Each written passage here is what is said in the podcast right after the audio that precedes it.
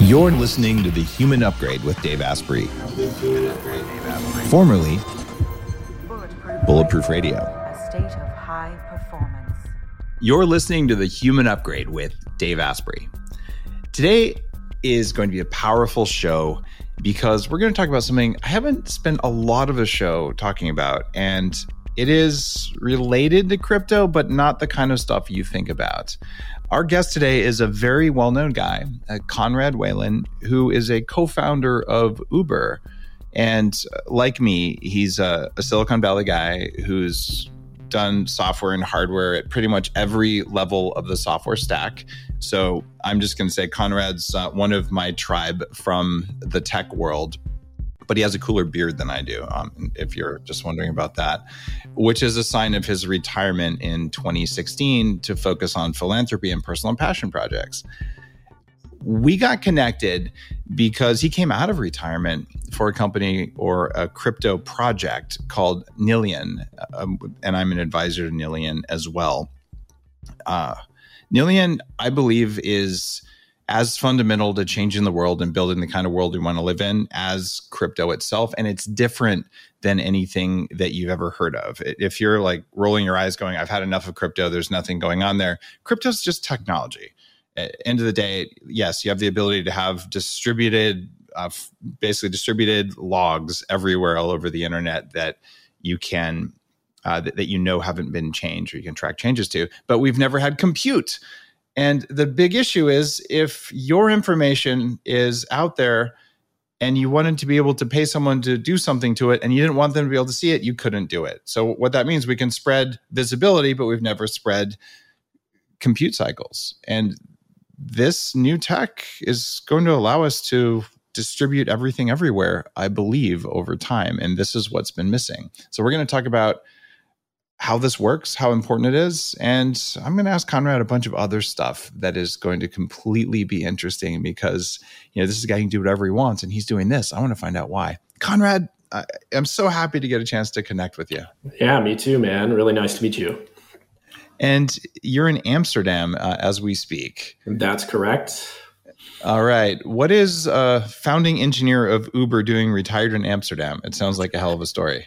I mean, I got moved to the city by Uber, launched a technical team here. This was 2015, 16. Kind of fell in love with the city, enjoyed the friends that I made here. I did actually move back to Canada to pursue one of my passion projects, which was skiing, and to be close to my family for a few years. But then I ended up moving back. Part of the reason to be here is travel. You know, there's like one of the world's best travel hubs, lots of amazing places to go. I like the vibe of the city. The Dutch have that sort of Germanic mindset where engineering is actually valuable. So I like the way the society runs. The airport here, the machines they've built for everything seem to make everything work quite efficiently. So yeah, a very well-connected, global but small and relaxed city that's got like a focus on efficiency. Sign me up. It's a beautiful place. Just missed you there. I didn't realize that I would have envied you live there if I'd have put the dots together. I absolutely adore Amsterdam, all the bikes. And like I said, it's a well-run city, except when the tractor owners in Holland are blocking food distribution because the government's trying to stop them from raising animals to feed people. But that's a different issue. And that'll pass. Yeah, right? That's a whole other... I don't know if it's going to pass. Is climate change going to pass? I'm not sure. I don't know. No, I'm not worried about, I don't think climate change is going to pass, but I'm just assuming that the protests will pass at a certain point. Either they're going to have farming or they're not going to have farming, but I kind of a little worried about food shortages for the short term, but we shall see. Me too. Now, why did you come out of retirement for this? I've got a bunch of reasons. Some of them are personal. Some of them are professional.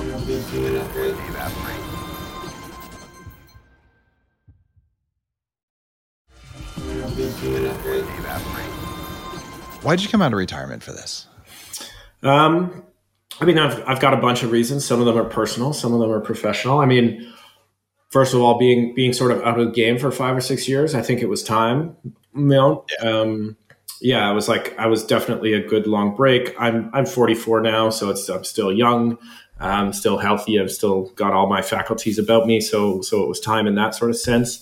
I had a big project finish up last year. It was a birthday party for a lot of my friends, which I won't really talk about here, but it was when that was all done, that was, years worth of time and effort and a lifetime of like curation and collaboration with all sorts of great people to pull that together.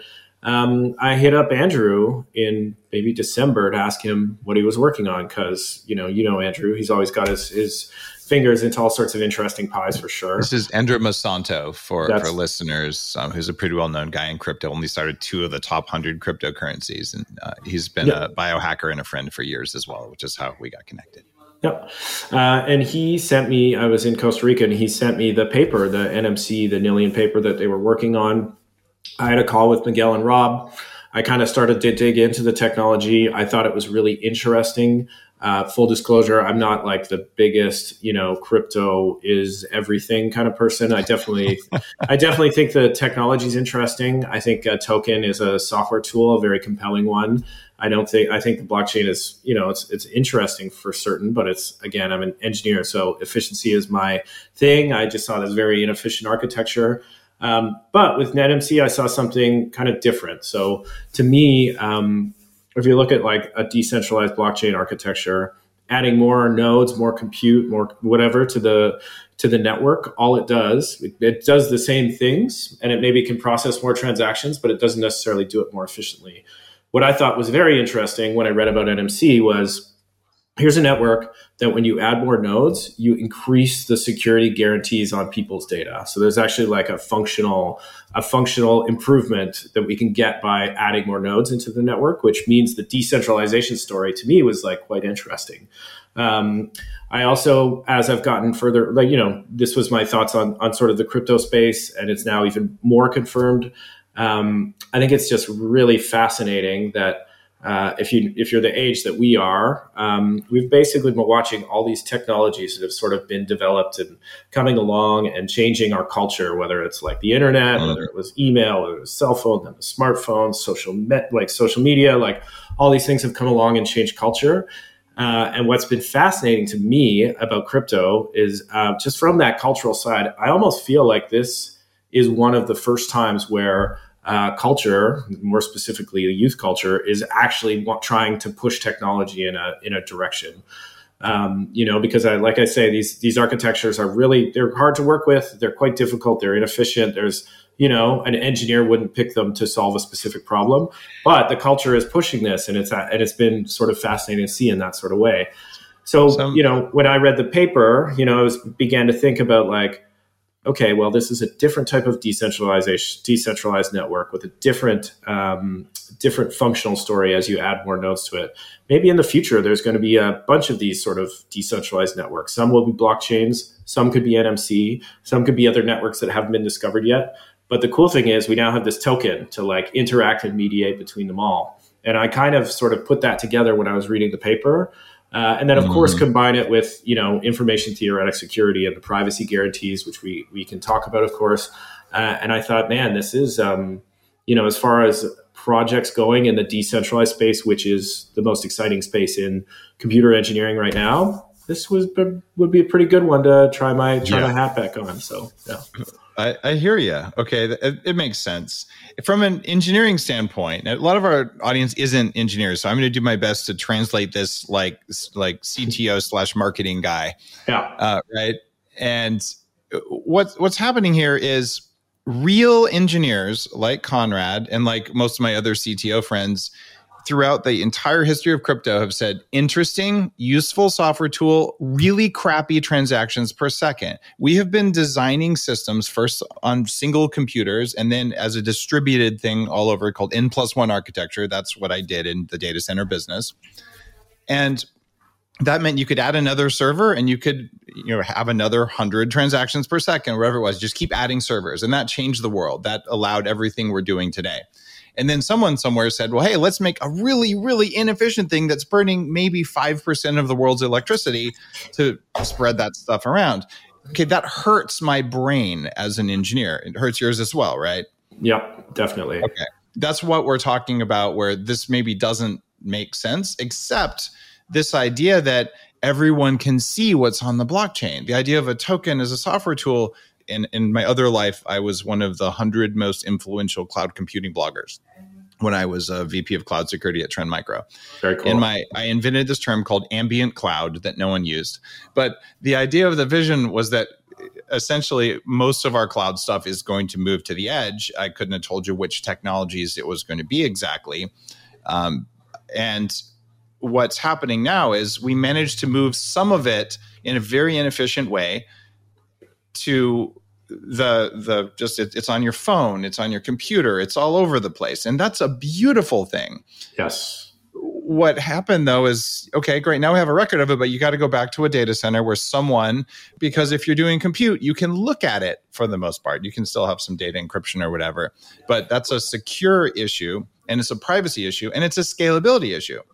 Because if all the servers are full, then what are you going to do? Well, it turns out if you can add additional compute and increase security when you scale, that's never been done before. And when I heard you came out of retirement for this, when Andrew, who always knows what's going on in the future, called me and said, we need to talk about this, all of a sudden, I'm like, this matters because it's going to get rid of this. How much less efficient is Nillion and this NMC that's behind it? We'll get into NMC in a minute. Is that versus just going and, getting something on AWS, on Amazon's cloud, and just doing it like orders of magnitude? Where are we? I wouldn't think it be orders of magnitude, but it's it definitely, when you think about, if I were to explain NMC, the way it works is that you pull data from a network that's owned by a bunch of people. And then you put that data together with math, with your personal data. And that's what creates the privacy guarantee. So the pulling of the data from the network is the key thing. So if I pull data from 10 nodes, it's going to be roughly 10 times, roughly 10 times more expensive. If it's 100 nodes, it might be 100 times more. But it basically depends on the level of security guarantees. The current network that we're working with has 5 nodes, so it's maybe 5 times more. Okay. That being said, the key thing that Nillion and NMC can do is that once my data has been put into this private form, I can put it up for a computation with your data that's also been in a private form, and we can start to see the output of our data together without actually finding out anything about each other's. And that is invaluable. So basically, you and I could do a computation together. My data's never left my iMac. Your data's never left your iMac. It's basically, and all we do is we see the results. Very interesting. This is the thing that got me jumping up and down when Andrew talked about it. Back when big data was still, I think, a term we used, GigaOm had the first big data conference somewhere in New York in the meatpacking district. And I gave a talk saying, well, here's the problem. If you're going to share your health information, you only want to share enough of it. And you don't want to give it up permanently because, if you want to do a search of, I don't know, people who have herpes, let's say, maybe you don't want to raise your hand and add your name to that list or people who are pregnant or whatever else. There's confidential stuff everywhere. But the drug companies and frankly, lots of other people who aren't drug people like biohackers, wouldn't it be great if we could all openly, but not openly, share all of our data to figure out the actual operating system for humans and how we work? You have to have Nillion in order to do that. And that's what makes me super stoked. I don't want Apple to have all my health info. I want my health info. I want to get paid for it, but I want to contribute to the betterment of humanity. Do you think Nillion's going to be able to do that? Yeah, I think it's obviously we need to build it. It's a startup, right? As we have very interesting mathematics. Building a real network is something completely it's an order of magnitude harder challenge, but we're able to hire good people now, which is great. I think these are the types of applications that I personally am very excited about, coming from a science background. We do talk about medical records all the time. Being able to do scientific studies on pools of data that include information that might be that will personally identify you is very interesting, because right now you don't want to do any research study that has personally identifiable information, because typically the research studies are being paid for by the insurers, and you don't want insurers to find reasons to prevent you as a specific individual from getting insured for something, right? So there's there's all sorts of implications for, this type of scientific research. And I think Nillion and NMC really is well placed to basically capitalize on that for sure. Talk to me about NMC. Mm-hmm. Just kind of, we have listeners who haven't heard of it, so they need the basic explanation for it. Yeah, so it's an evolution of a programming technique or area called SMPC, and that stands for Secure Multi-Party Computation. So the key thing, so secure means that your data is private. Multi-party means you can also collaborate with other people's data. Both of your data remain private. Computing, obvious. What makes NMC really interesting is that initial stage where you pull these things we call blinding factors from the network, and you pull them to your computer.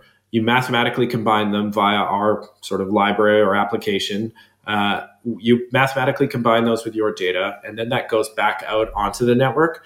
The computation that then happens, it's called nil message compute. That's where NMC comes from. The reason we call it that is because there's no messages being passed between all the computers that are participating within a computation. Now, this is different than SMPC, where NMC is an evolution beyond SMPC. In the traditional SMPC techniques, there's a lot of communication that has to happen, and the amount of communication is based on the complexity of the computation that you're doing. So if you want to basically do just a very complex, a bunch of additions, multiplications, sort of, basically just the more computation you need to do, the more communication has to happen, the slower those algorithms get, to the point that even very simple things that we would think are very simple, calculating the average of 10 numbers, is actually really, really, really hard. NMC solves that via some clever mathematics and basically gets rid of all that communication. So in theory, we'll be able to scale much better for all sorts of applications. It's awesome. I absolutely adore speaking with you, because you can go straight to it because you're a real engineer. I realize I'm actually missing some of that from Silicon Valley. If we had a whiteboard, we'd be poking each other's eyes out and getting all excited, right? I love whiteboards. Yeah. So that's how you do it. There's for listeners, I'm going to do my best to translate to non-technical people, though we do have a lot of technical people. There's investment bankers and doctors and whatever else. Some of them are going, I don't care. But many of them are going, wait a minute, this actually is going to change my life if it works. What NMC stands for is nil message compute. And I want you to imagine, you're listening to this, if for you to get something done, you had to tell everyone what you were doing before you could do it. Right? And you have to tell them each individually. So pretty soon, if everyone's like, hey, I'm about to raise my dinner fork, and so everyone's just talking all the time, telling everyone everything they're going to do, at a certain point, no one can get anything done because we're all too busy talking about stuff and hearing what everyone else says. It's like having not just your own notifications on your phone turned off, everyone else is going ding, ding, ding, ding, ding all around you. That's actually what a compute environment is like until you solve it with NMC and specifically Nillion. So because of that problem of just too much chatter, we've been unable to accomplish this really important task of letting you own and protect your data and still make it useful for the world. And what's happening now is, earlier we talked about global warming, right? There's all sorts of information there about the state of the environment. There's information about the state of your biology, the state of your company, the state of all kinds of things. With this tech, we're going to be able to share it with, or to at least compute, to be able to calculate things without actually sharing the data itself. So if you wanted an aggregate of a bunch of things, you could do an aggregate of a bunch of things. You could have real economic calculations of what's happening because companies can share things by computing them together without actually sharing the root of what it is. So when you look at saying, how do I get an accurate measurement of reality? It turns out you need a technology like this so that you don't run into that problem of everyone yelling the current status of everything all the time, which would be absurd. And so this gets a little bit esoteric, but I am genuinely excited. This is only the second crypto project I've been involved with. The other one was through Andrew Masanto as well, which was Hashgraph. Yep. They were establishing trust the same way that our mitochondria actually vote to do something called quorum sensing. So I think is happening here is starting to look a little bit mystical. Are you a mystical guy? I know you and Andrew met at Burning Man, which is where all the cool tech projects start. But I mean, are you like they're rolling on mushrooms and doing crazy stuff, or are you more of a traditional engineer?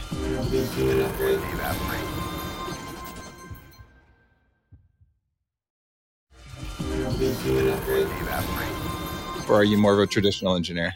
I'm not. No, I wouldn't say I was a traditional engineer. I don't know if I would call myself mystical, but there is a magic in mathematics and there is a magic in numbers that is impossible to catch. You know, it's just it's a different magic than the magic in trees. Maybe it all comes from the same place, but no, I think it's this is just the continuing evolution of like computation as part of the human experience. These are just still like tools, you know. If you think about where we came from, it's like what separated us from animals, like language and tools, you know, and we are continuing to build very fascinating and interesting tools. And, you know, one thing I really like about NMC, almost even more than blockchain. If I think about a blockchain and a token, that's a financial asset. Well, guess what? Humans will trade financial assets, but so will robots.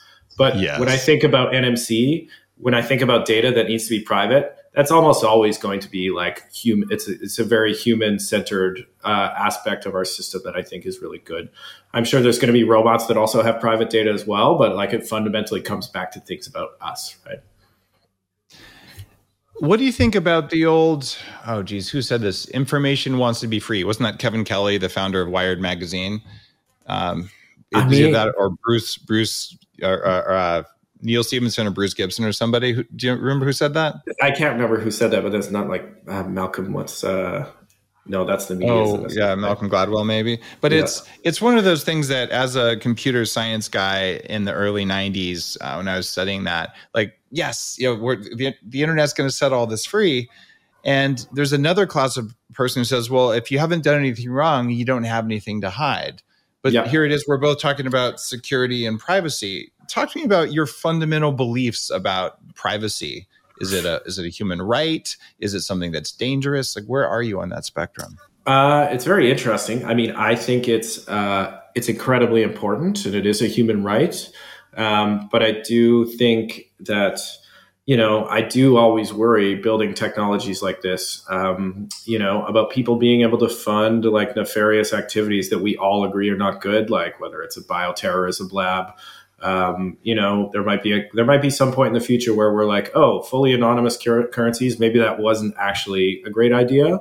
But, you know, that being said, I think like there's definitely a certain level of privacy that is incredibly important. It is a human right. And especially in, you know, this day and age with, you know, the tech companies out there and the advertising driven world that we have, like that data clearly has value. You know, so the other side of it is I think people deserve their privacy, but I also think, you know, getting some of that value back is like part of it. That's like the important evolution that's like going on here. Getting some of the data or some of the value from your own information just because you're a member of society. If you can share that information without giving up a fundamental right, that's part of giving back. But it's not a, you know, 52% marginal tax rate giving back kind of thing. It doesn't actually cost you anything, right? Yeah, it's almost a charitable thing. Yeah, kind of. Okay. Yeah, and when you get into the realm of quantum computing, you start overlapping with the realm of quantum biology. And I don't mean like the woo-woo, like, oh, let's do a quantum meditation at Burning Man. And I'm down for that, by the way. But I'm talking about like real hardcore, like we don't understand this quantum tunneling effect within a cell membrane, but we're starting to figure it out and you can get a PhD in it, kind of, you know, real hard science. Do you think that we're approaching something when we have enough scale, enough of a, I'll call it a global brain, that something different will shift? I mean, we have the first AI hiring an attorney at Google. we have distributed memory systems across the planet. We have, you know, fiber everywhere. Are we building a giant brain on the planet? I mean, we're definitely building a giant chatterbox, which could be the beginning of a brain. Will that brain be the same as our brain, where it's like an independent thing, which, you know, has an agenda and wants to go a certain direction? My worry is that we're not like kind of building that in some ways. You know, we're basically, we are we're creating so much chatter and we all have our own agendas, but like the world is like, the planet is in trouble and we're not able to come together to do it. And we're building these technologies and thinking it's bringing us together more, but it's actually helping us stay apart and argue more and be like separated more. You know, as to the quantum aspect and are we approaching some sort of thing, I always tend to think it's easy as we get older, you know, to think nostalgia, things were better when we were younger, stuff's getting crazier as I get older, that, you know, people like 100 years ago were probably thinking the same thing we are now. And we're just sort of a spectrum of, you know, our children, if you have them, or their children are going to have a different set of problems and a different set of like technological transitions happening. We're on the path. As to are we approaching something that would be some sort of either end game or like full transformation, I'm never really fully convinced of that.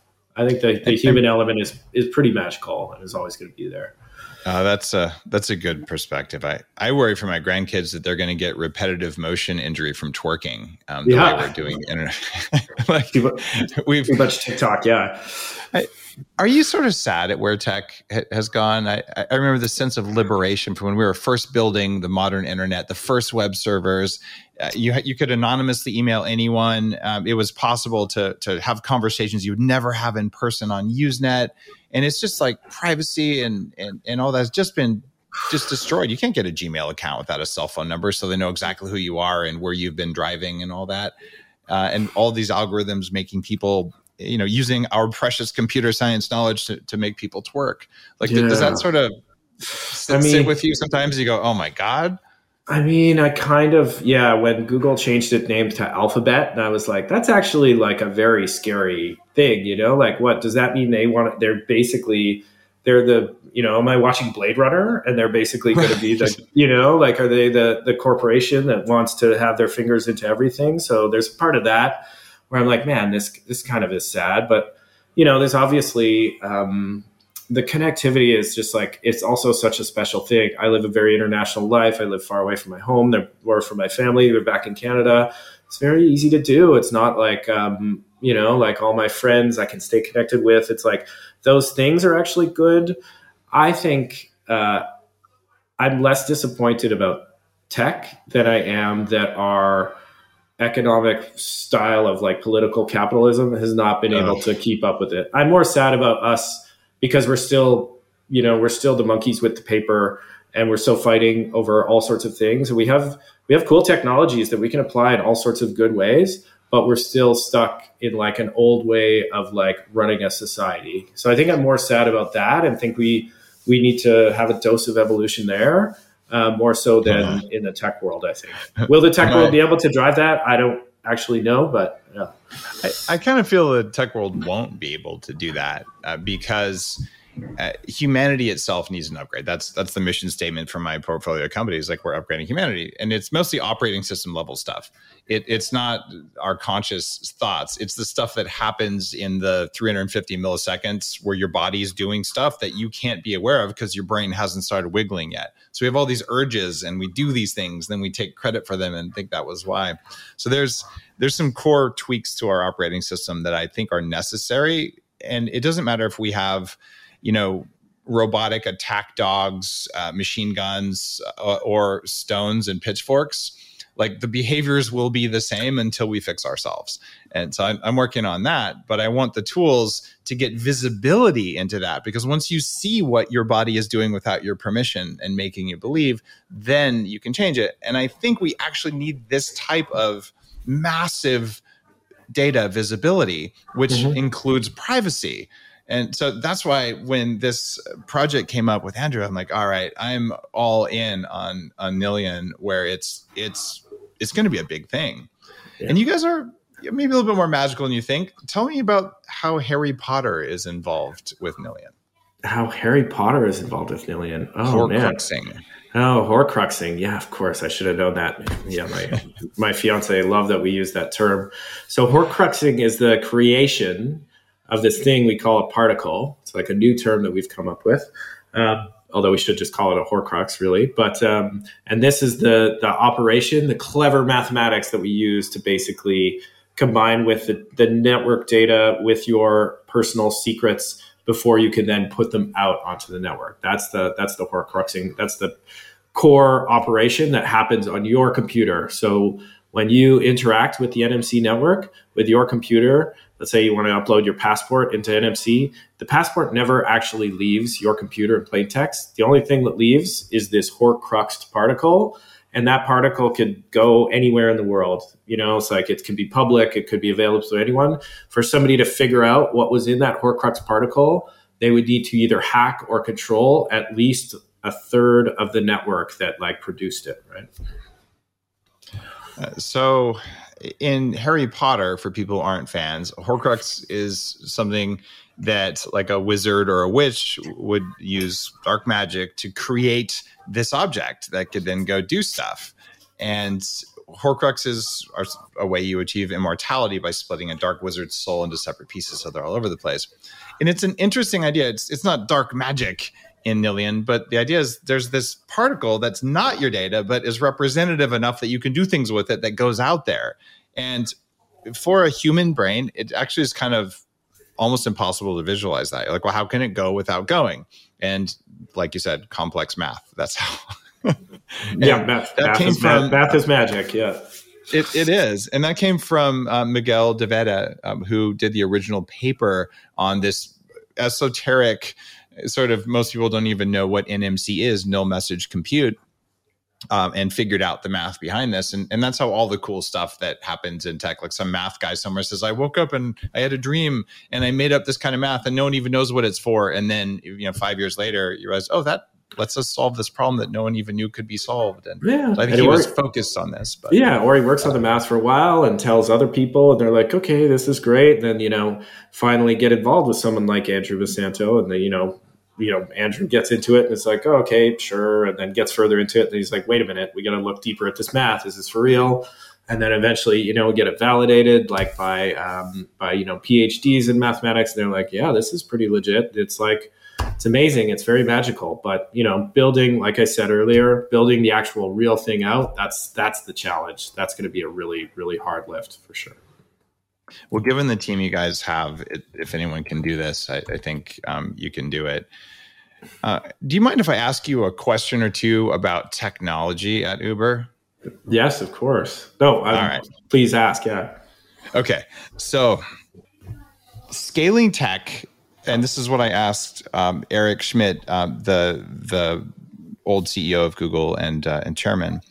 Okay, scaling tech is relatively easy, unless you're doing something like Nillion, where there's new math and all this stuff. But at Uber, you were taking existing things that we knew how to do, basically add more servers, and you were solving some algorithmic things. But it wasn't the hardest thing to solve on the planet. But getting an engineering team to work together at the scale of Uber seems much harder than actually doing the tech itself. So how did you spot narcissists and sociopaths, which are probably overrepresented in high-end engineers? How did you identify them? How did you get them out of the organization? How did you allow them to stay? How did you manage the team to build the engineering part of Uber? Very interesting. The way we joke about this is that computers are easy, humans are hard. That's kind of the standard joke in the tech industry.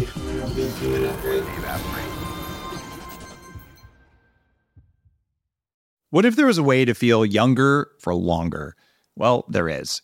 Your body needs something called the NAD+ molecule to help you age well. When you're young, your body makes a lot of NAD+, and that helps you make energy, it helps you keep your DNA healthy, absorb nutrients well, and it protects your cells from stress.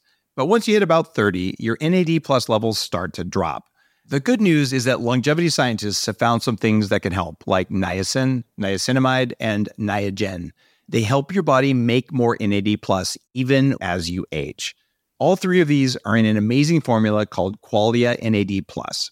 Check out Qualia NAD+ risk-free for up to 100 days at neurohacker.com/Dave15 to save an extra 15%. That's neurohacker.com/Dave15, Qualia NAD+. It's what I use. You're listening to The Human Upgrade with Dave Asprey. The way we joke about this is that computers are easy, humans are hard. That's kind of the standard joke in the tech industry. I think it's really, really, really tough when you're a company that's growing as fast as Uber is and scaling as fast as scaling the team out as fast as Uber is. I think at one point in 2012 or 2013, I can't remember, we were doubling the size of our engineering team every 6 months, I think. It's so frustrating, right? Because you can't even qualify people. Yeah, it was, in a way, it was amazing though, because you could feel the, like, everybody in the valley wanted to get to be with us. So that was an amazing feeling. But where it becomes really difficult, and yeah, I'll just be for sure say that Uber struggled with it, is that managing people, bringing people in, that sort of onboarding thing, it's really hard to build the skills and expertise for that because A, it takes time. So you need to hire people that have that experience. And just because you hire the people that have that experience, some of those more nefarious, like narcissistic traits or those things only come out over time as well. Right. And it's like, if you're basically, I don't know how many tiers of management, and everybody's been there for maybe one guy's been there or one girl's been there for like 12 months, but everybody else been there for like 1 month or 4 months or three, it becomes very, very difficult to spot.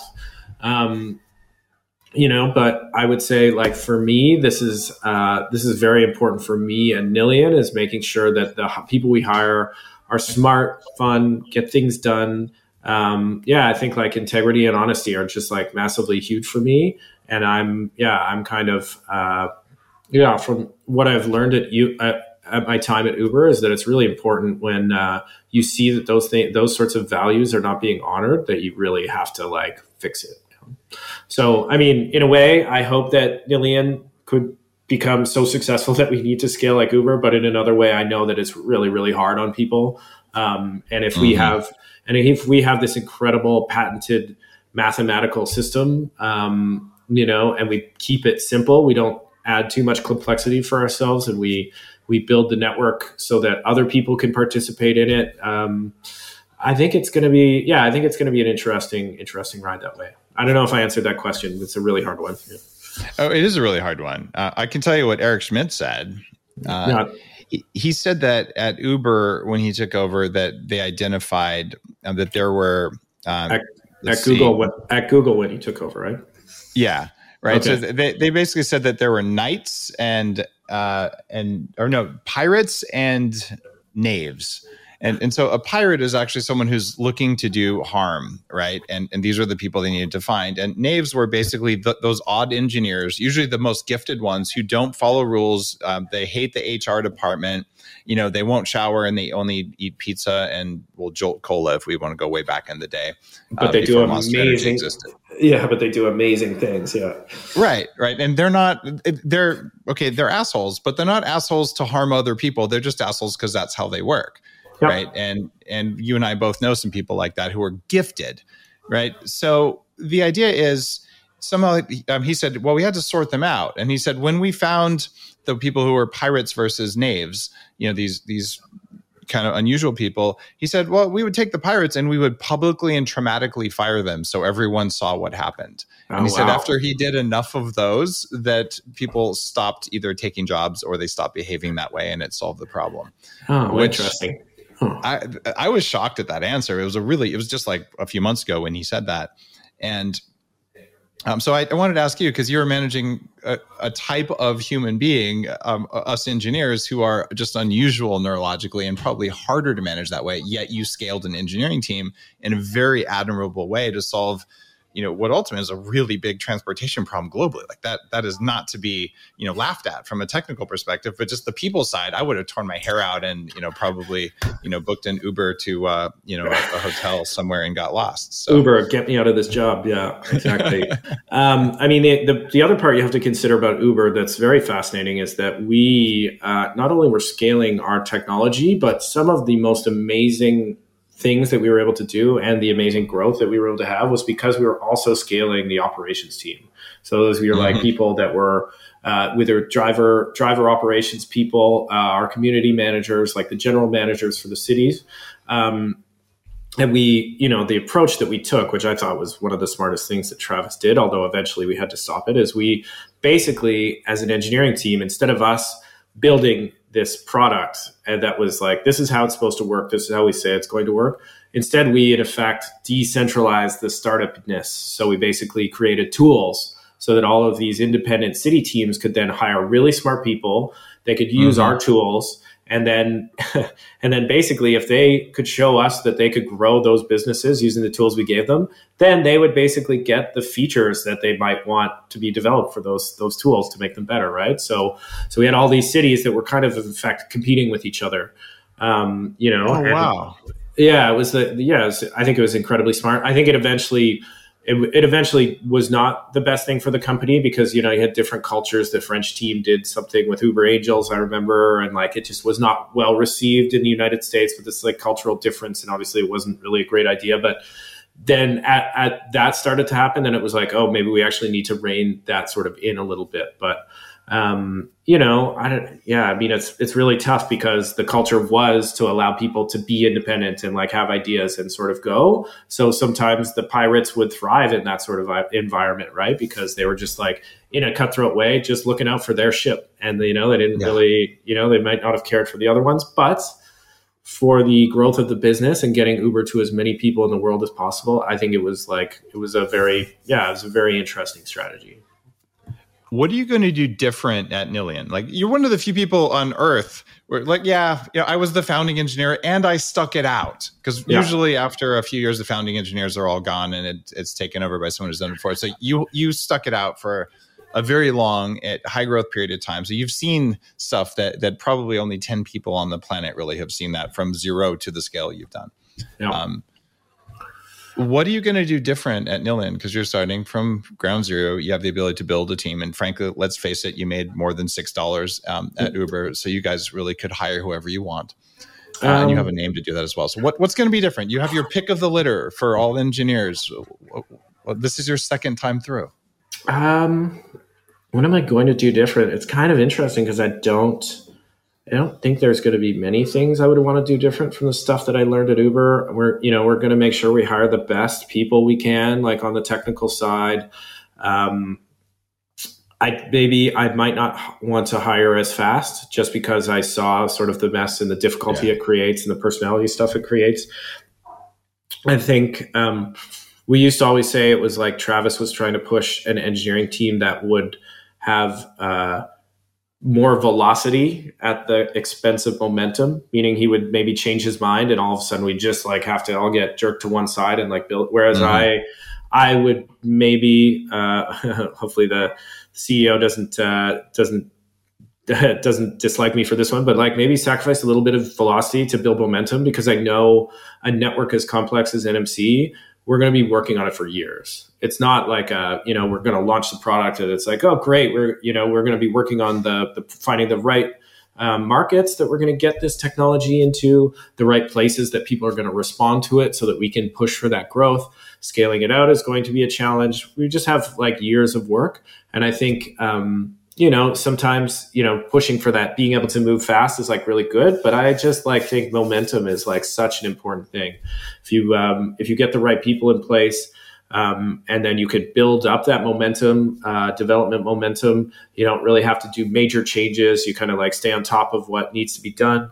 I think a momentum-based approach versus a velocity-based approach might be how I would be approaching this one differently. All right. I love that answer. I know I'm putting you on the spot, and these are really hard questions. And part of what I'm inferring in what you're saying is, I think that some of what you're doing in your unique operating system level that's hidden from the application that is your conscious thinking. And yes, I'm using terms that you and I both know what they mean. Maybe not everyone knows the difference between those. But it feels like I was kind of watching your eyes, watching your body language when you answered that. And I there's some part of you that's saying, I just know how to do it, but you don't necessarily have a cognitive framework for it, even though us engineers tend to build cognitive frameworks for everything. I think there might be some intuitive stuff in there. Is that a fair sense? Oh, yeah, for sure. If I'm like, when I did my Myers-Briggs, I remember it's either INTJ or INTP, but like big N. So that's always like, I kind of feel it's weird. I'm an engineer, but I'm not a analytical type person. I mean, I know how to look at the numbers and the data, but like I like doing that with other people. I'm better with building teams and like, you know, the emotional side of things. And yeah, I can get into really thorny, hard problems, of course, but I'm like, I can have fun when I'm like doing that. And those are the kinds of people that I sense are like really good to work with. And then I think because of that, I'm really excited about the team I'm going to be able to build, like to take on this like really challenging problem. If I was a younger engineer and not doing biohacking, all the stuff I do now, I'd be attracted as super attracted to Nillion just because you've already lived that life at Uber. And to be able to build the team you're building now with all of the, basically the algorithmic and pattern matching things you have to have had from doing that kind of growth and all, I would imagine that the engineering culture at Nillion is going to be second to none because most people, look, you didn't have to do this. You did this because you wanted to do it, right? And so with all that knowledge and to put together a team to solve a new problem, I don't know, that seems like one of those things where, you know, you're graduating, you've got your computer science degree, like this is the top of places to learn. Oh yeah. Right. We have to be good at so many different things to build something like this that, yeah, it is these types of projects are, you know, they're super exciting places to learn. I think like decentralized architectures are probably going to be the future, you know, as inefficient as they are. I think, you know, this is definitely as an engineer, the place you want to be, even though it's like, you can't necessarily move as fast as you would be able to build a product in a centralized way. I think it's just for the future, this is a good place to learn for sure.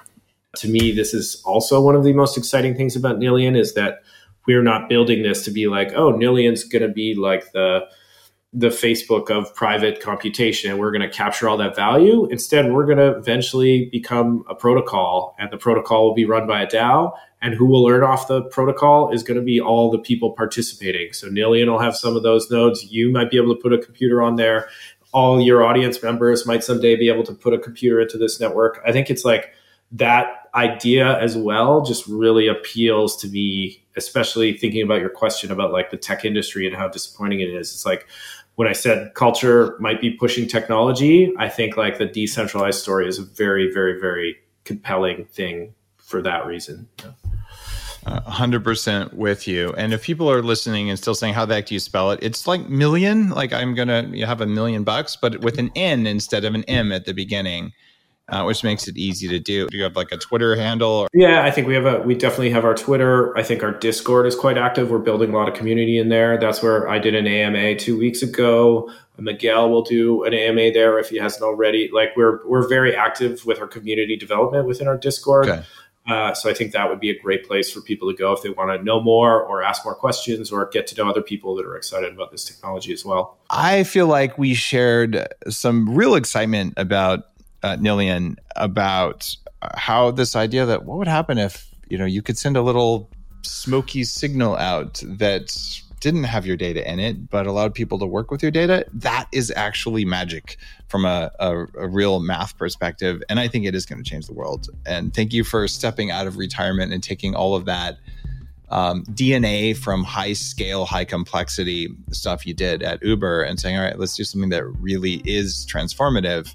And I think you're a high integrity guy from everything I've seen, and we need high integrity people doing this so it doesn't get co-opted with a NSA backdoor and stuff like that. And I don't think we're going to be doing that here. No, definitely not. But thanks for your support. This has been a really, really great conversation. Thanks for having me. All right, Conrad, been an honor to have you on, and I look forward to working with you as an advisor. Yeah, can't wait till our next conversation. Thanks. You're listening to The Human Upgrade with Dave Asprey.